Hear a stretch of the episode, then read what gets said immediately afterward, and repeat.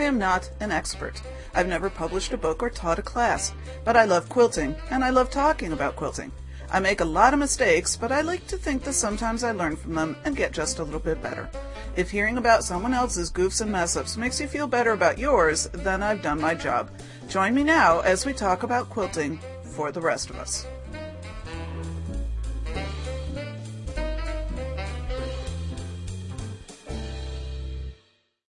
I'm Sandy and I'm a quilter, and welcome, welcome to episode 111, in which I review more stuff.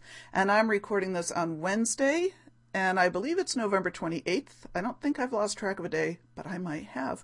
2012. And um, I got a lot going on tonight, so I'm going to try to do this relatively quickly because I am recording this instead of finishing up Easy Street Week 1, which I really need to get to. So I'm kind of hoping I can get this recorded and posted and still have time to um, try to finish up Easy Street Week 1. But I'll talk more about that later. Uh, I want to say thank you so much to everybody who's listening. And thank you um, to everybody who has left comments. I do have a lot of listener feedback this week, and I will try to. I probably won't be able to respond to each and every email um, or notification comment on the blog, but I will certainly thank you all. And um, it's just been a fun week, a lot going on. So I'm going to cover most of that in the Sandy update. Uh, but just the general blanket thank you so much for listening and thank you so much for those of you who have commented and thank you for those of you who have just thought really really hard about commenting and haven't been able to get to it i know i do it all the time so no skin off my nose i got you um, in today's episode we are going to of course start with creative bites and then i've got just one announcement then i have a boatload of a sandy update some content. I am going to review some things and then, of course, listener feedback. So let's get started. Creative Bites this week. These are for anybody who's new to this podcast. I um, have recently begun adding this into the podcast. I begin every episode with just supposedly about three to five minutes of motivation, suggestions, activities for the week, and so forth. This week's might go a little bit over three to five minutes because it's kind of deep. And actually, it's kind of something I'm still mentally processing. I, I debated waiting until I had some more fully formed thought about this one to share with you, and then I decided, what the hey, might as well invite you to walk along with me as I'm processing this. Whenever I do one of these creative bites, or actually anything pretty much I talk about, I generally work from the assumption that I'm not particularly unique. Now, let that be known that yes, I think every one of us is unique. We're all uniquely gifted and talented. I do, um, I work in that world. so yes, I do believe that. However, I do also believe there's a whole lot of human beings in this world. And if I have a thought, then probably somebody else has had a very similar thought. That's basically how I work. So I do believe if I'm kind of working my way through something, chances are somebody who's listening to this podcast might find something meaningful in that. Most of you probably won't, and I'm okay with that. the nice thing about podcasts is you can turn down the volume for a little while, do something else, and then come back to it. So, anyway, this week's Creative Bites. I am reading a book. Um, this is in uh, those of you who have been listening for a while know that my professional life I am engaged in prof- professional ministry, and so I do a lot of um, spiritual reading. And currently, actually, for the last long time, because this is an evening, I use it as kind of an evening um, spiritual reflection resource. It's a book called In the Sanctuary of Women A Companion for Reflection and Prayer by Jan Richardson. It's an excellent book. If you're in the market for something like this, I would recommend you look it up. Um, I'm not going to spend a lot of time talking about it because I have other books I want to review later. But let me talk a little bit about one thing that I read actually several nights ago, but my brain just latched onto it and won't let go, and I keep coming back to this phrase. Um, one of the evening readings basically has the, the theme of longing and patience stand side by side. Here's the background the, the book is a series of reflections that are based on um, either biblical women or historical women and their writings and their um, stories, etc., and what we can then glean from them for our own spiritual growth. And this one comes out of a section on Hildegard of Bingen. I think I'm pronouncing that right. I'm not sure. I'm sorry. It's German. Um, Hildegard was a German abbess, visionary, and writer who lived from 1098 to 1179. And she was a Christian mystic. She was a, a visionary, had a lot of visions. And in this particular section, she's uh, the the author Jan Richardson is describing um, Hildegard's writing about one of her visions, and Hildegard had a series of visions with this group of um, womanly figures, as they're described, called the virtues. And the virtues are things such as humility, charity, hope, wisdom, fortitude, etc and they occupy a building that um, is described as signifying the history of salvation. So that's, you know, kind of all your background for it. But as she's describing where all of these virtues, who they are, and where they're standing in relationship to each other, etc., at the towards the end of this particular reflection, it says um, that Hildegard also describes seeing two more virtues inside the building: patience and longing. Longing stands next to patience, Hildegard writes. And then Jan Richard, Richardson goes on to say, noting this detail in my journal, I wrote, Oh, yes, she does. Yes, patience and longing stand together. And yes, I am wedged in between them. And then the very next evening's reflection is a poem, and I'm just going to read this whole poem to you because it'll help you understand kind of the background to what I'm now processing. Longing stands next to patience. Longing would sometimes like to be assigned a different spot, would like to be less near this one who approaches everything with such equanimity, would like some distance from the measured way that patience marks time, holds herself with such politeness towards its passing. Patience knows this about longing, accepts it, even loves it about her. This makes longing crazy. Patience has not told her she has some envy of longing's perfect ache, or what she thinks it must be an art, to hold oneself so perpetually poised toward the horizon.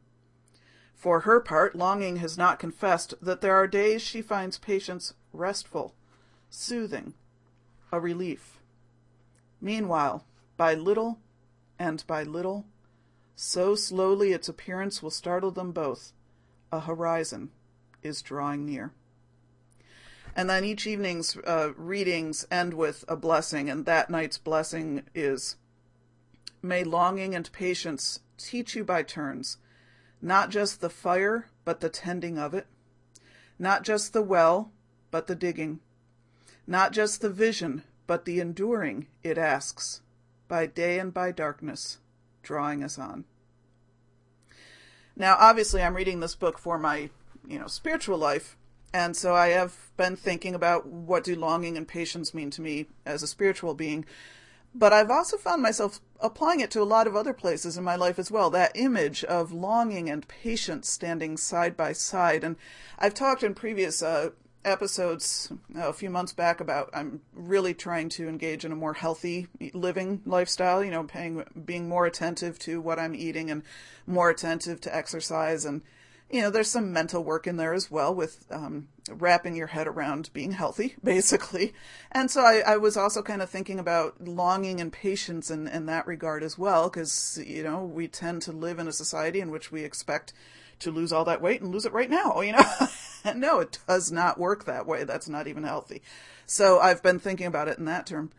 And then, of course, in my creative life, I've found myself really wondering every time I go to my sewing table or start playing with fabric, I find myself wrapping my head around that phrase again longing and patience standing side by side. What does that mean about our creative beings? What does that mean about our creative selves?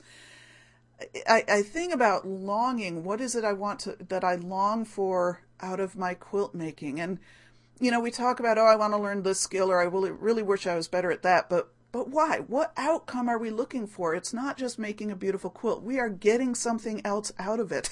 so I find myself wondering, yes, you want to do a perfect quilt, but why do you want to do a perfect quilt? You're not doing a perfect quilt just to say, oh, look at that, I did a perfect quilt. There's some other outcome. You're getting fed some other way about that. And each one of us would answer that differently. I'm not saying there's a single answer to it. And so what I've been doing is really thinking through, well, what is it in my quilting that I'm longing for? What am I reaching through it? And what does that say then about patience? Where do I need patience? How does patience play into my quilt making? And and yes, of course, some of that is skills. I I have to have patience with myself as I'm building up certain skills or you know certain things I'm trying out for the first time. Yes, but it's again, it's more than that. It's not just about skills. It's not just about techniques. There is something else going on in our creative beings when we become engaged in this. You know, it's it's oh, there is something else going on, and that's that's what I've been really thinking through a lot: longing and patience, standing side by side. So for this creative bites, no, I don't have any quick, you know, hey, if you just think this way, you know, no, I'm I'm throwing something at you. I want you to wrap your head around it and mull on it a little bit too.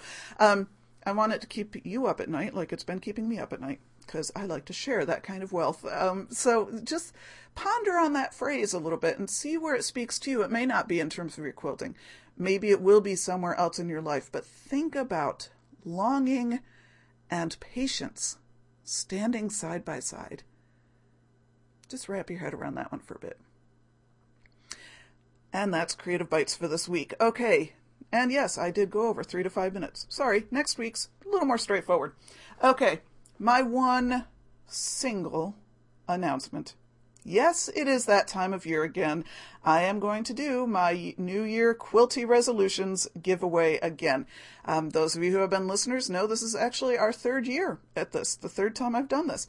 So I will um, really be working out the detail by the next episode. I'm just kind of giving you some forewarning to start thinking about what are your quilty resolutions for the new year. Now, last year, I, it'll probably be closer to last year than it was the first year. Last year, I got a little more, um, hmm, less. Actually, I got a little less about what I was asking people to do. Um, wasn't looking for, you know, give me your list of UFOs. There's there's other folks doing UFO alongs that are great. Those are fantastic ways to motivate yourself to to do something. Mine tend to be a little more, hmm, is esoteric the right word? I don't know. it might be. But I will be doing something that's similar to what I did last year.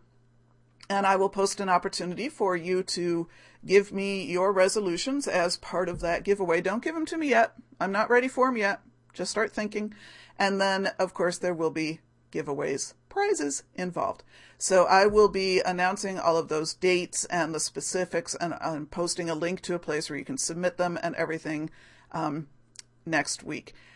And just to let you know, on Facebook, just recently, just a few weeks ago, we had a little bit of conversation about last year's New Year resolutions. I did post the spreadsheet that I had created out of everybody's uh, resolutions last year to the Facebook page so that a few people could check up on where they were at with their resolutions. And so if somebody wants to report in, that would be great. If you did last year's New, Year, New Year's resolution, a quilty resolution, and would like to report back to us how you did so far this year, then um, please do. I would love to talk about that on an upcoming episode.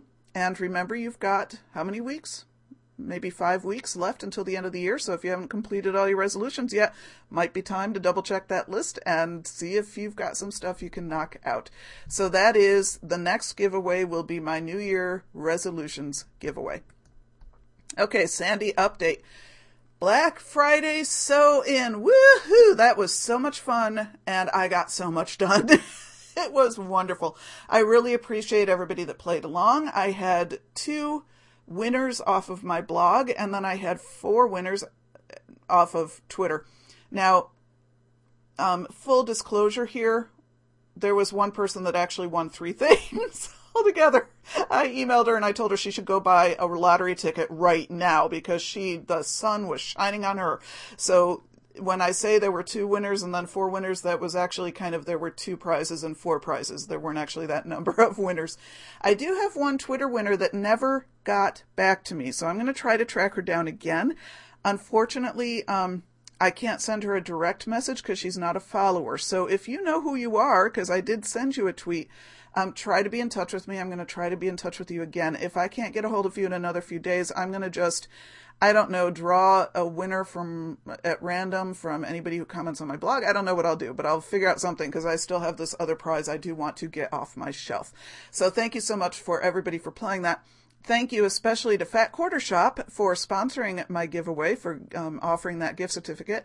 And they do still have a sale going on if you're listening to this tonight, as soon as I post it, or anytime during the day on the 29th. Their sale is going through the evening of the 29th, so make sure you visit that. I did. I'm still waiting for my shipment.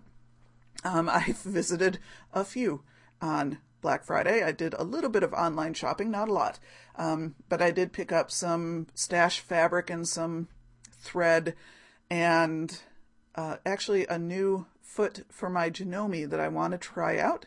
I should be getting that sometime this week, so I'm going to talk about that more in a future episode when I've had a chance to try it out, and I'll talk a little bit more about what foot it is and whether it worked or not.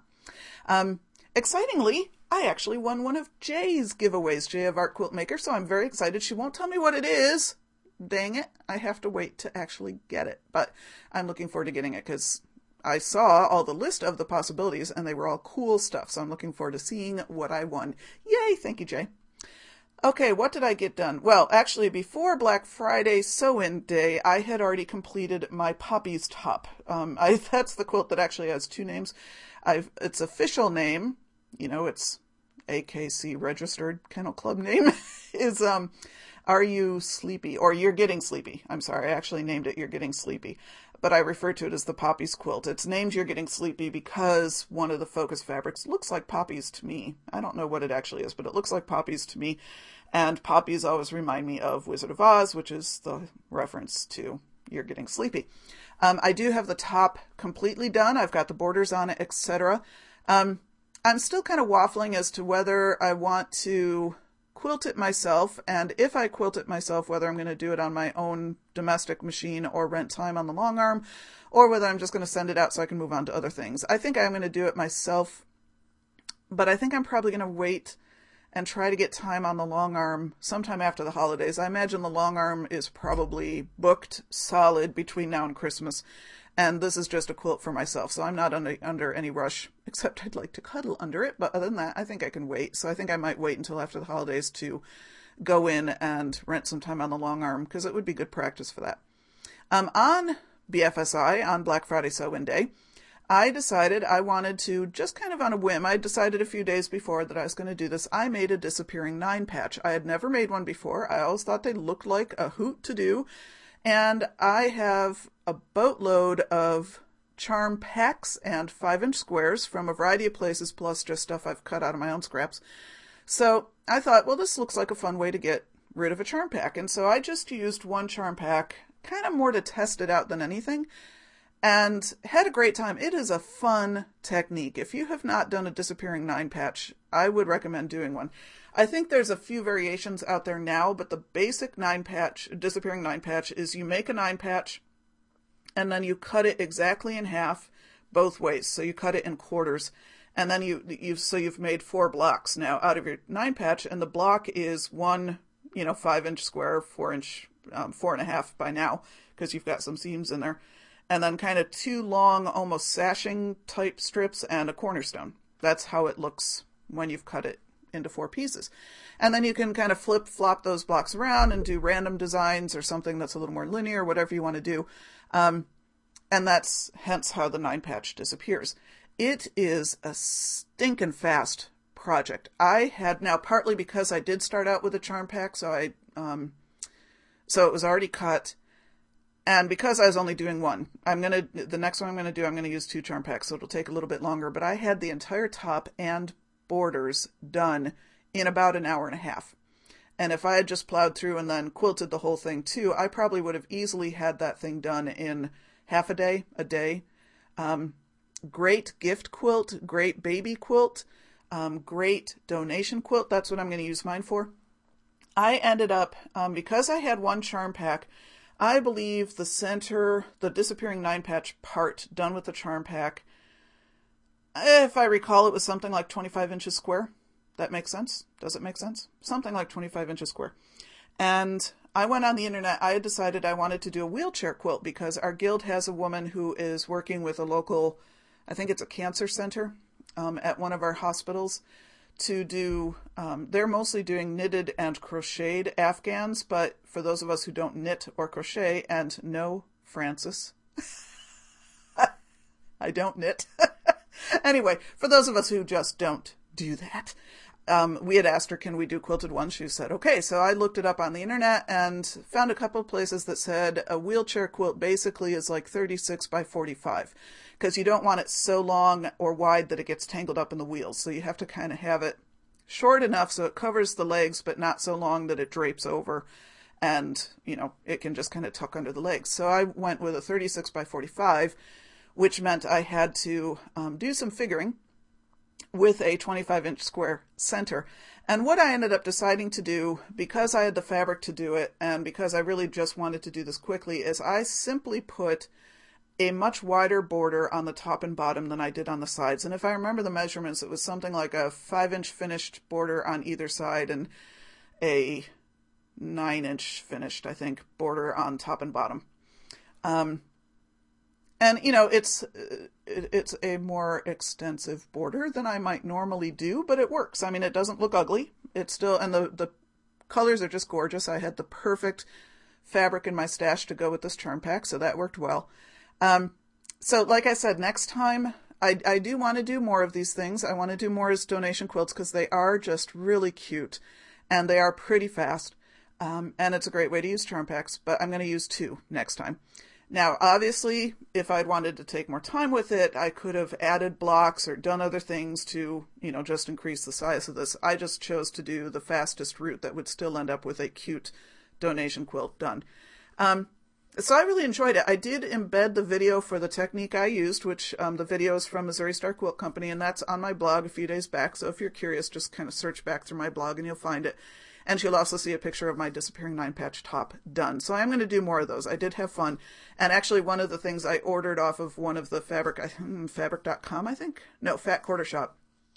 I bought a couple of charm packs, two of two different sets that I thought had more masculine colors. Do you know how hard it is to find charm packs that are more masculine colors? It's not hard to find fabric that's more masculine colors, but the, the pre-cut packages, the, the jelly rolls and the charm packs are overwhelmingly girly, which, you know, usually I love. But when I'm trying to think about, well, you know, there might be some older gentlemen that would like to have a, a nice lap quilt, I'm pretty sure they don't want something with stinking bright flowers on it. So I did find, I think one of them is kind of a patriotic um, pack but it's you know more geometric prints and then the other one was kind of darker colors and more geometric prints. So we'll see if you know what i what they look like when i get them but i think they'll be more masculine. Um, the other bfsi project i did was this was very much a whim. This was kind of getting to the end of the day and deciding you know i feel like i want to use this fabric that i've had for a while. I had a i think it was about a one yard piece of a hand dyed fabric and it's it's cotton but it's a much heavier cotton. Um, I don't even know what the word would be for it. It has kind of a suede feel to it, a um, little bit of fringy on the edge, and hand dyed. Just gorgeous, gorgeous, gorgeous. And then the same vendor, I bought this from a vendor in Houston, and the same vendor had um, done some, she had a bunch of uh, like squares and rectangles and things sold individually, also all hand dyed, but those had uh, botanical like leaf shapes and things um, printed onto the, the fabric. So I had bought this one yard piece and then pulled several of these leaf um, pieces that I really loved and just kind of bought them all with no strong sense of what I was going to do with them. It was just one of these, I'm in love with this, it must come home to live with me. Now, I went to Houston in 2008, so it's lived with me for four years and it's been on my shelf. And once in a great while, I'd kind of pull it out and look at it and try to figure out what to do with it and then put it back on the shelf. Well, I decided Fisher cut bait. I'm just going to do something with this. Now, the issue was this yardage of hand dyed fabric was so gorgeous front and back, I did not want to cover it up with batting and backing. So that meant I couldn't really make this in a traditional quilt. So I decided to make it what I refer to as a tapestry. I just left that yardage bare naked. it is just bare naked. And then I took the um, leaf prints and arranged them on the front of it. Did a very light, I have a Misty Fuse. I took a small piece of Misty Fuse and just very kind of lightly basted each one of them in place. And then I took a piece of um, yarn, even though I don't knit, Frances, I do have a yarn stash. I confess to this. I have been um, buying some yarn to use for embellishments, and I have some knitter friends who send me their more unique yarn um, scraps. So I've got kind of a little bit of a collection going, and I found one that works with the color. And I actually had to cut, I had to pull the yarn in half. So I think it had like a total of seven, what do you call it? Threads kind of wrapped together. So I pulled it, so I had a set of like three or four because that was what would fit through my needle. I have a, a, big tapestry needle, but it wouldn't fit the full yarn. So I had to rip it in half. And then I just did a, a large kind of primitive stitch around the edge of each one of these to hold them into place. And I left some fringe hanging off. And then to fill in a couple of little gaps, um, I just again stitched uh, the the yarn through those couple of places. And there's a picture of it up on my blog. Oh, the other thing I did was I fringed the fabric even more um, because I just loved the way that the fringe looked on that yardage. So I emphasized it and did a little more fringing, and then I fringed each of the pieces. Um, I was kind of debating how to hang it, and where I posted on my blog, I said I was still thinking about hanging it. And um, one of the commenters, I believe, AJ Dub, I think, Amy, if I recall, had suggested um, I don't I'm sorry, I don't have the comment in front of me. I'll probably pull it up when I get to listener feedback, but it's she had suggested using ribbon or something and I realized, yes, what I want to do, thank you, Amy, for that suggestion. Um, what I'm going to do is actually teach myself how to make buttonholes on my machine. I think I've made one buttonhole in my entire life uh, using my machine attachment, so it's time to pull it out. And I think what I'm going to do is put buttonholes across the top and then use yarn, and then I can tie it onto a stick. Because the problem with a stick is sticks are never even. And so you can't find a, you know, a straight stick that's going to hold something straight unless you use a technique like this where then you can have yarn of different lengths so it does hold the quilt straight even though the stick isn't straight above it. Um, so I think that's what I'm going to do. So I really like that and it's mostly it's nice to finally use that fabric. I'm really in this kind of a mode of really trying to use my stash not because I'm feeling like oh, I've got too much fabric. I actually feel, you know, I feel pretty good about the size of my stash. It's not huge, but it's workable. Um, but I've got these gorgeous fabrics I've always loved. And I'm like, you know what? I'm not doing it any good. If it's just laying there, I'm ignoring it. I'm breaking its little fabric heart. So I need to use it now. so I'm really kind of working on that. So I got the tapestry done. That felt good. Then the other stuff I was doing was just all playing. And this is the mode I'm very much in. This is where I'm trying to get myself out of thinking in terms of projects and more thinking in terms of experiments. So um, I have been wanting for some time to test out Karen Lee Carter's dimensional flowers technique. If you remember Karen Lee Carter, uh, she is a listener to this podcast. And hi, Karen. And um, I interviewed her last February because it was or March, whenever I was down in Virginia at the Mid Atlantic Quilt Festival, whenever that was. Um, and interviewed her. So there is an episode back then, which is an interview with Karen Lee Carter, and she has a dimensional flower technique um, that I've been wanting to try and just haven't um, gotten myself to that point because I was always thinking in terms of big projects. Now I'm saying, heck, I'm just going to make a flower. And if I never do anything with that flower, that's okay. So I pulled out some scraps and I made one of her dimensional flowers. And it's really cute. I like the technique. I need to get better at a satin stitch. I did not do, I did really well on one part of my satin stitch, not so well on the other, but again, that's just practice. Um, unfortunately, I believe it is quite possible that yes, I forgot to remove the paper backing off of one of the fusibles before I put the rest of the fabric on oops. It's one of these things where I was just sewing along and doing my stitching, finishing up the last steps to the, the, the flower, and I held it up and I said, this is really cute. And all of a sudden I'm thinking, it's making noise. It's crinkling. Fabric doesn't normally crinkle. And so I'm kind of folding it back and forth and I'm like, yeah, I think I just sewed the paper backing from the fusible into the dang flower. But that's the nice thing about being experimental. I don't have to worry about it. Um, so that was a lot of fun. It's a great technique. I really enjoyed it and I'm going to do more. I had fun with that. And then I decided since I had this dimensional flower that had no other intended purpose, um, I would use it to as a twofer. And I tested out another um, technique that I had read in the Quilting Arts. October November magazine. I actually double checked the pages that I'd ripped out of the magazine to see which month it was. In the October November magazine of Quilting Arts magazine, there was a um, technique for I don't know. I think of it as a cobweb. I don't remember what the title of the article was, but um, you cut the center out. So you have your quilt sandwich, you know, your your finished piece. So you've got all the layers. You cut a hole, a big hole in those layers. Well, big hole, you know. Mine is probably three, four inches diameter. Um, the one in the magazine might be five to six inches diameter. I don't know if there's an upper limit to this. I imagine there would be at some point. Um, but basically, you cut a hole out and then you uh, finish the edges of that hole. So, like, you can satin stitch them or you can do various techniques.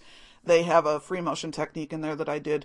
And then you just sew straight across the hole and it leaves a chain of thread and you go back and forth like three or four times and then you go back again uh, with over it with a really tight zigzag stitch and it pulls all that thread together into a thing a single thicker piece. And you do that to kind of create this see-through web in the middle of that hole. And it was really fun and i really love doing it. Um, there's also pictures of that on my blog. And I already have ideas about how I'm going to use that next. I actually do have some Halloween fabric I want to use, and of course, Halloween calls out for cobwebs, so that's going to happen. Um, and then the rest of what I did, I threw together some practice sandwiches for quilting so I could uh, practice some free motion quilting, and then, of course, I worked on Easy Street week one. And I'm only, I'm probably about two thirds of the way through, and like I said, I want to try to finish that up tonight.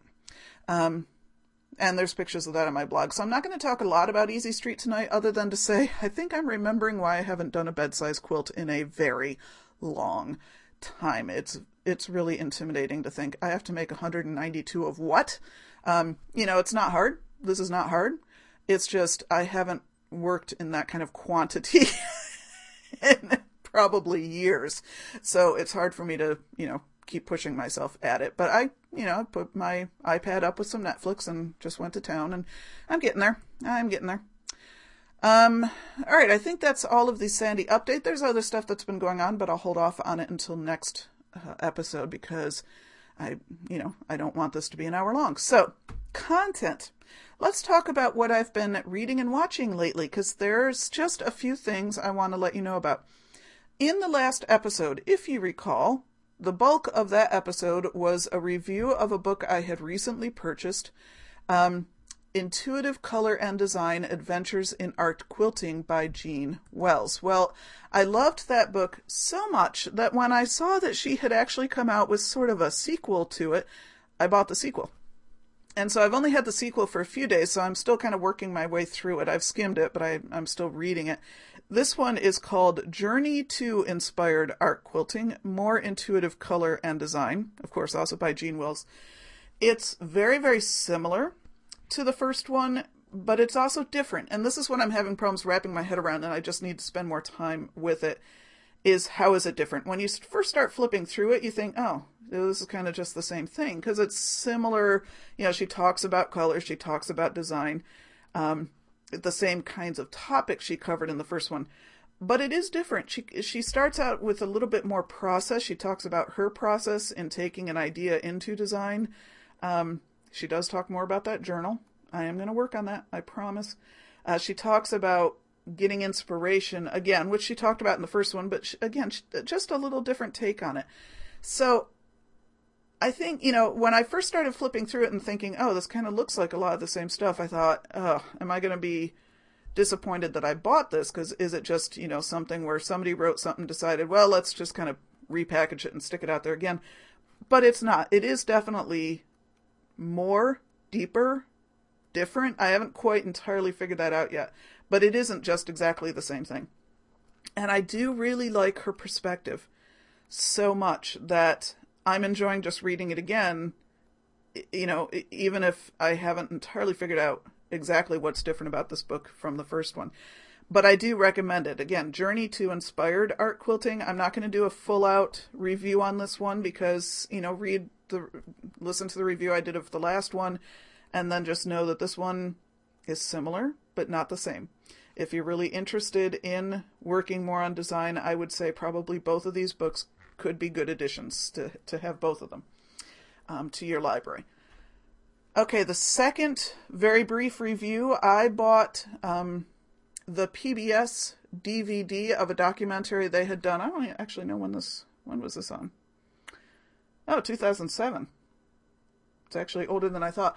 I was reading quilt blogs and somebody mentioned this and I had never heard of it. So and I'm sorry I don't now remember where I saw it because it was one of these things where I saw reference to this DVD being in existence and immediately hopped over onto the PBS website to find it.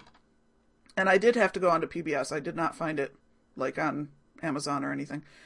Um, the again, the video is called "The Art of Quilting," and it's a, a documentary they did where um, it they highlighted artistic exhibitions and documenting artists at work in their studios. Uh, from the back of the DVD, The Art of Quilting allows viewers to discover how the boundaries of traditional American quilt making have expanded. Um, it has a section, it's three segments. The first segment is about Quilt National, which is a exhibition of art quilts. Segment two focuses on the Chicago F- School of Fusing, which is a group of art quilters who do everything with fused quilts. That was a fun section. And then segment three is Art Quilts Philadelphia, which is every two years an exhibition of art quilts. Um, I thoroughly enjoyed this DVD. It's 60 minutes. Um, a lot of times, you know, I watch a DVD once and I'm like, okay, I'm done. But this one's going to stay on my shelf because I could see myself pulling it off again and watching it. It's just, again, it's fun to, one, you're being exposed to a lot of people that you may not have known about before, but then you also get a little bit of inspiration through seeing the images. You get some ideas through watching them at work. So I really enjoyed this. Again, that's the Art of Quilting DVD by PBS. And then lastly, two magazines that um, one of them is a fairly new magazine, so I think I'm. It's not just new to me. You may not also know that it exists. You might, but you might not. And then the other one has been around for a while. I just had not read it before. So the first magazine is Quilty, Q U I L T Y. And if you are into the whole Fons and Porter world, you know that Quilty is a new um, quilt. I think it's online only. I don't think it's actually being carried by stations. Um, it's a quilt show by, uh, sorry, the name is too close to her mother's, so I tend to get them confused. Marianne Fons is, of course, Marianne Fons of Fons and Porter. Her daughter, Mary Fons, now is doing um, Quilty, which is a quilt show. It's aimed more at um, beginning quilters. It's got a lot of sort of beginning techniques, introducing to do different kinds of things, but it's also very modern quilting. Um, this magazine is very much in that vein. And you know, I wasn't positive since it is kind of a beginner's magazine. I wasn't sure I was going to see anything in there for me because I'm I am no longer a beginner, and it took me a long time to be able to admit that to myself. but I actually really liked this magazine. Um, still not positive I'll sub- subscribe because I'm not sure there's enough in there that I would see myself doing. But I was very impressed with the way it's laid out. I enjoyed some of the um, oh, not gimmicks. That's not the word I'm looking for. But it has like cartoon drawings in some places of little tips and hints to go along with the articles. Um, it's got little definitions here and there to help explain things if people are new to quilting. This is a quick definition of what this means, that kind of thing. I, I really liked the way it was set up. I thought it was well laid out, well formatted. Um, I did like some of the uh, designs and patterns in there. Um, again, you know, not positive. I'm going to subscribe, but not because I don't think it's a good magazine. I'm just not sure if it's something I would get a lot out of at this stage, but I would suggest you should check it out. Um, I think it's worth you looking at and seeing if it's something you would want to do. I really enjoyed this magazine actually has a lot more diversity in it than most quilt magazines do, which I really, really appreciated. And I really got a kick out of the fact that they have this one section called Meet a Modern Quilter, in which they highlight very briefly a quilter with a picture of something that quilter's working on. And in this one, it's a 13 year old boy uh, named Shaman, Shamand, probably Shamand Mondo Irvin. Um, and at 13, he's made three and a half quilts. And then it says, if you could have a shopping spree at a quilt shop or a sneaker store, which would you pick? And his answer was Dick's Sporting Goods. So he is still a 13 year old boy. but um, you know, that was fun to see. That was very different from what you normally see. So it was just, and it had some articles in there um, that were interesting. I I liked this magazine, and I think it's worth you checking out. Um, again, it's definitely aimed more at beginners, but that's not to say there isn't stuff in there that we'd all like to make or do. Um, Machine Quilting Unlimited, I'm pretty sure I'm going to subscribe to. I had seen this one in the bookstores before, but hadn't really picked up, partly because it it seems like it's going to be primarily for longarmers, and there is a, log, a lot a lot of long arm stuff in there, but it isn't exclusively. There was much more for domestic machines than I thought. Um, of course, very very intricate designs and things. Um, but I did get, you know, I just found a lot of inspiration. It's not all heirloom quilting kinds of things. They had a lot of art quilt styles in here, some a little bit of modern quilt in here, although it does definitely lean more towards traditional. Um, and then just some neat articles and profiles of people and that kind of thing. So I did enjoy that magazine as well. I'm pretty sure I probably will subscribe to that one just to get a little bit of something different in my life. I'm actually part of my issue with Quilty magazine is not the problem with it being beginners, but I'm moving away from um what am I trying to say? I am a magazine junkie. I've talked about that before. I love magazines. They're one of my primary forms of uh, relaxation. But I've been finding in the last probably 18 months to two years that I don't do patterns out of magazines much anymore. Very rarely. Once in a great while, I will use a pattern out of a magazine.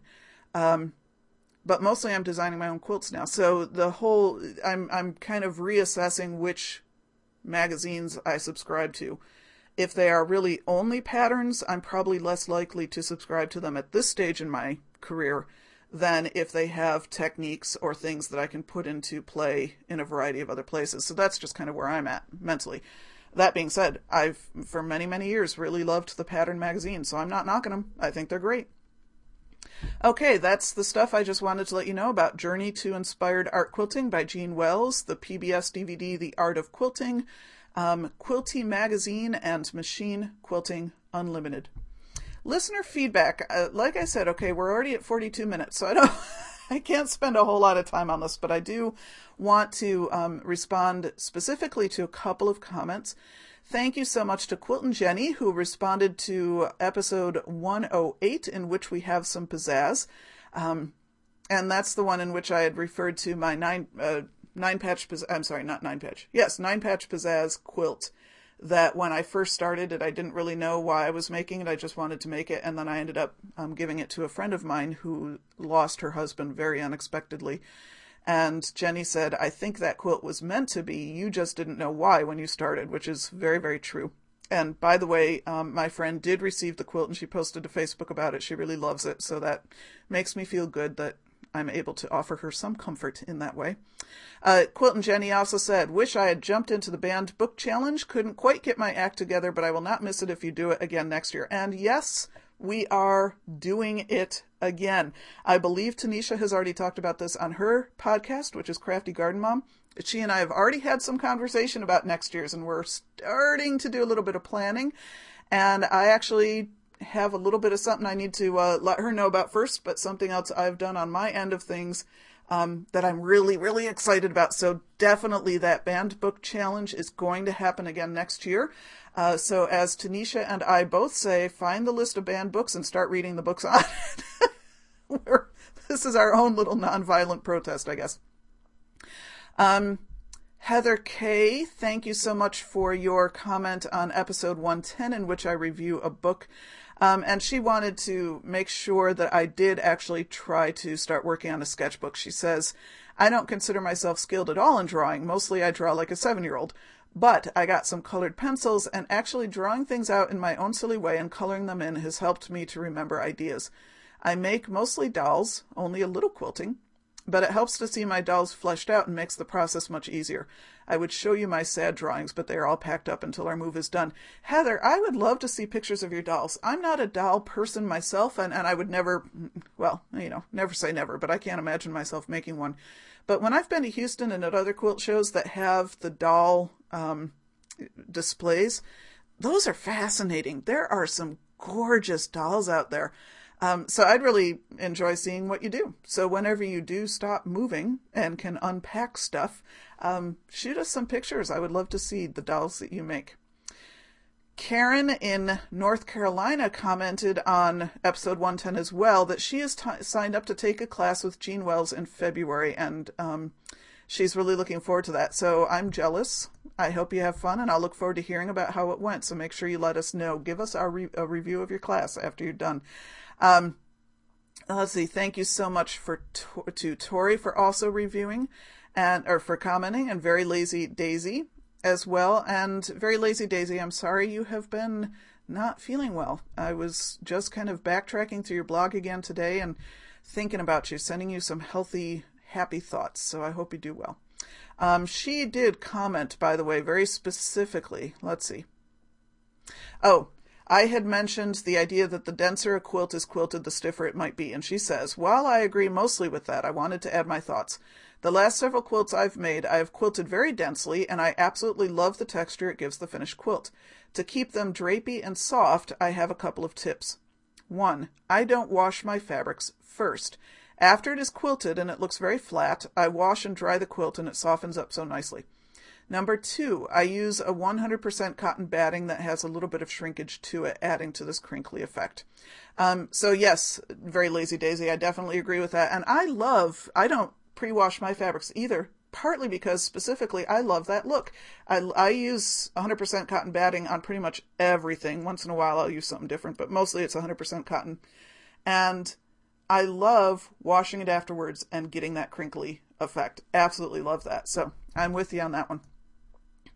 Um, oh, there's the very comment I was referencing earlier. It was indeed AJ Dub, and she says, um, this was on in reference to the tapestry. She said possibly drapery clips or ribbon loops on the top to insert a branch or dowel.